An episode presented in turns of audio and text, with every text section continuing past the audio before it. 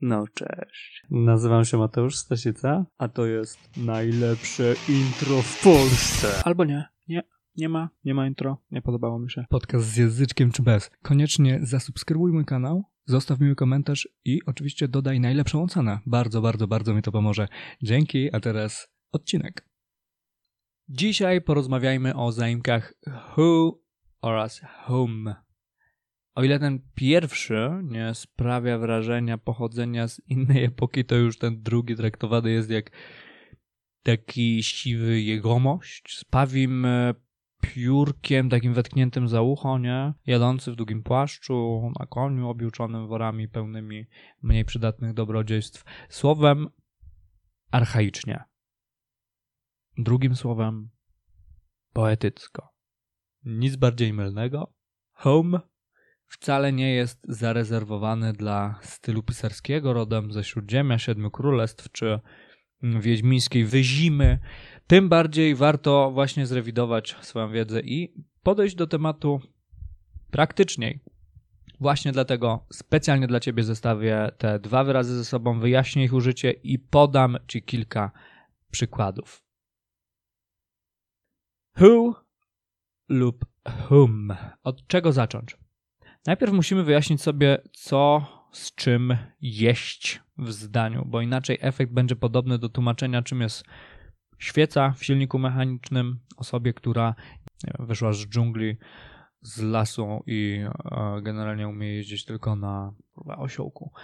Oczywiście postaram się tłumaczyć e, prostym, przyjemnym językiem. E, otóż, kiedy rozmawiamy, konwersujemy, wymieniamy poglądy, to musisz wiedzieć, że najczęściej używamy zdań.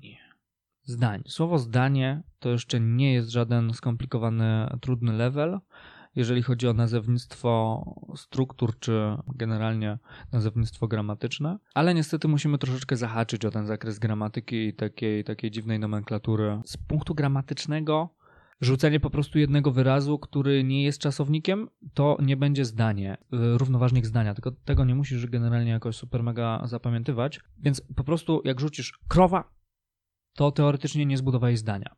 Więc czym jest zdanie? E, zdanie jest y, no, większą ilością słówek po prostu, że tak powiem w mega uproszczeniu. Zazwyczaj zawiera informacje takie jak po pierwsze wykonawca czynności, czyli podmiot, dwa wykonywana czynność, to jest orzeczenie, to jest po prostu właśnie czasownik użyty w zdaniu.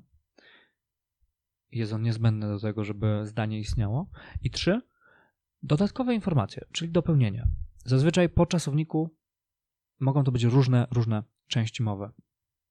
Przeanalizujmy tę wiedzę w oparciu o, o konkretny przykład, no bo tak to, to bez sensu generalnie możemy sobie gadać. Jako przykład weźmy zdanie John told him to sleep, czyli Jan powiedział mu, żeby poszedł spać. John told him to sleep. Zauważ, że mamy John, czyli wykonawca czynności, told, czasownik w czasie przeszłym, wykonana czynność właśnie, him, dodatkowa informacja, to sleep, dodatkowa informacja. Pytania są odpowiedzią. Teraz wystarczy zadać właśnie kilka pytań do tego zdania i wyjaśni nam się wszystko. Tak, dokładnie. To jest właśnie takie proste. Skoro coś pytamy, to znaczy, że czegoś nie wiemy. Czego nie wiesz, a musisz wiedzieć, aby poprawnie wybierać pomiędzy who oraz whom, nie wiesz w jakiej relacji w zdaniu znajduje się osoba czy wykonawca czynności. A w zdaniu mamy tak naprawdę dwie osoby, dwóch mężczyzn, John oraz tajemniczy Hem. I o te osoby zapytamy właśnie w inny sposób, co oznaczać będzie, że rozbudowanie zdania o kolejne, bardziej złożone informacje będzie zależne od odpowiedzi na te pytania. Bo zauważ, że to zdanie John told him to sleep będziemy mogli modyfikować i niektóre modyfikacje będą od nas wymagały właśnie wprowadzenia wyrazu albo who, albo whom. Słuchaj dalej. Czyli pytamy e, tak, aby zbadać relację. I ta relacja może być bliższa lub dalsza. Na płaszczyźnie zdania, na płaszczyźnie takiej gramatycznej. Na przykładzie wcześniej wspomnianego zdania omówimy kwestię rodzaju męskiego, to oznacza, że ze zdania John told him to sleep dowiemy się o relacji bliższej, która skutkuje użyciem zaimka he oraz relacji dalszej, która skutkuje użyciem zaimka hem. Ale jeżeli wrzucilibyśmy tutaj kobietę, dziewczynę, to było po prostu she i her. Czyli na przykład John told her to sleep albo Julia told her to sleep. Ok, więc już rozumiemy, że jest to tylko przykład względem jednej płci, ale to wszystko można zaaplikować do również drugiej płci. Who told him to sleep? Tutaj będzie pierwsze pytanie. Who told him to sleep? John. He told him to sleep. To jest pytanie typu kto? Drugie pytanie. Whom did John tell that? Him. Czyli komu John to powiedział? Komu? Czyli dwa pytania. Kto i komu? Jak to wszystko rozumieć? Z tej skomplikowanej analizy, rozważań, wynika prosta zasada. Jeżeli osoba, o której chcesz mówić, może zostać zastąpiona zaimkiem osobowym he, she, it, to znaczy, że musisz użyć who. Jeżeli osoba, o której chcesz mówić, może zostać zastąpiona przez zaimek osobowy w funkcji dopełnienia, typu him, her, it, to znaczy, że musisz użyć whom. Mam nadzieję, że nie zaczynają ci się tutaj schody i wiesz, czym się je te zaimki. Zupełnie jak w języku polskim, no. Komu, do kogo, jemu albo jej, do niej i do niego. Po prostu musisz ogarnąć tą kwestię. Ja tego nie robię, bo to jest kwestia trzech tabelek, ośmiu wierszy do ogarnięcia google.pl. Easy case, 5 minut. Zobacz, na przykład. Please give it to her. Albo please call him. Tak się używa tych zaimków osobowych funkcji dopełnienia. No niestety, ta, to nazewnictwo gramatyczne jest jakie jest. E, nie za bardzo mam tutaj jakiekolwiek uproszczenia do, do tych zaimków osobowych funkcji dopełnienia. Ale są to bardzo proste podstawy i polecam Ci właśnie ewentualne e, podszlifowanie sobie tego zakresu wiedzy w towarzystwie strony Google. Znajdziesz naprawdę multum takich materiałów. Nie ma co powielać e, wiedzy nie wnosząc niczego nowego, robią to inni. Znajdziesz wiele stron, gdzie szybko załapiesz o co chodzi. Do ogarnięcia są dosłownie, tak jak powiedziałem, trzy kolumny z ośmioma wierszami. To piękny przykład zresztą na to, że gramatyka to taka wielka sieć i należy zadbać o każdą niteczkę, bo inaczej zbyt wiele tracimy. I teraz być może tracisz e, przez to, że nie wiesz o czym mówię w kwestii her, him. Dobra, to idźmy dalej do czwartego punktu który nazwałem Nie upraszczaj. Co bardziej błyskotliwe osoby przeanalizują zdanie i zauważą inne schematy. Trzeba mieć się na baczności, bo mogłoby się wydawać, że kluczowym przy wyborze who lub whom jest miejsce danej osoby w zdaniu. Wychodziłoby wtedy, że jeśli osoba jest wykonawcą czynności, czyli stoi przed czasownikiem na samym początku zdania, to należy użyć who. Z kolei, jeżeli osoba, do której chcemy się odnieść, stoi za czasownikiem, czyli znajduje się w dopełnieniu zdania, to należy użyć home.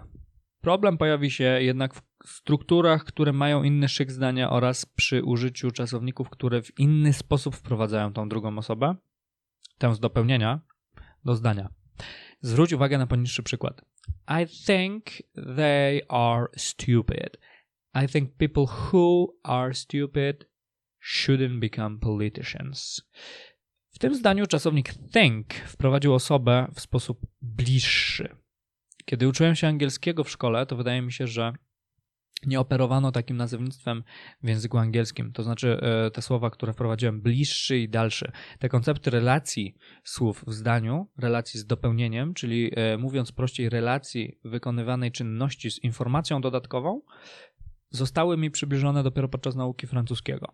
Paradoksalnie język francuski ułatwił mi zrozumienie angielskiego i ułatwił mi też e, jakieś tam procesy, schematy myślowe, żeby na swoich zajęciach te kwestie, o których teraz mówię, w skrócie, żeby je um, naprawdę dokładnie przedstawiać i obrazować. Więc wiesz już, dlaczego chciałem wprowadzić do rozważań wyraz bliższy oraz dalszy. To proste. Zdania mogą wyglądać bardziej skomplikowanie, możemy chcieć zbudować na nich e, inne skomplikowane, dłuższe zdania. Jednak dodatkowo mogą pojawić się w nich takie wyrazy, które nawet optycznie już w zapisie zdania oddalają to dopełnienie, czyli dodatkowa informacja od czasownika. Chodzi o słówka takie jak for, to, by, with. Oto przykłady. He speaks with Jenny. Zapytalibyśmy with whom? I like the person with whom he is speaking. We have a gift for Martha. For whom? You hate the person for whom we have a gift. I w takiej sytuacji wszystko staje się jasne i um, przejrzyste, choć być może nie do końca. Z całą pewnością miałeś lub miałaś styczność z, ze zdaniem typu Who are you waiting for? Przecież odpowiesz na to pytanie I am waiting for her. Her łączyło nam się z whom, a to z kolei oznacza, iż logicznym byłoby stworzenie pytania Whom are you waiting for? I to zabawne, bo obie wersje są poprawne. Więc e, na końcu tych moich rozważań z dzisiejszego odcinka albo cię zaś smucę, albo cię zadziwię, albo cię pozytywnie zaskoczę, ale teoretycznie ta druga jest bardziej poprawna, czyli to whom are you waiting for, które jednak rzadziej usłyszymy niż who are you waiting for. Ale też po prostu brzmi okrutnie formalnie. I ewolucja języka sprawia, że właśnie żywy język, który rządzi się innymi prawami, tutaj troszeczkę nam zmienia pewne kwestie. Różnice między użyciem oficjalnym i nieoficjalnym, czy może na płaszczyźnie formalnej lub nieformalnej, no można rozważać jako poprawne i bardziej poprawne, co trochę dziwnie brzmi. Czy w kwestii poprawności powinno się patrzeć na, na dane zdania zero-jedynkowo, no i, i czy jest tylko dobrze i ewentualnie źle? Ja uważam, że jest bardzo dużo miejsca na ten szary kolor, czyli na bycie mniej lub bardziej poprawnym. Język jest po prostu zbyt elastyczny, by to tak mocno szufladkować.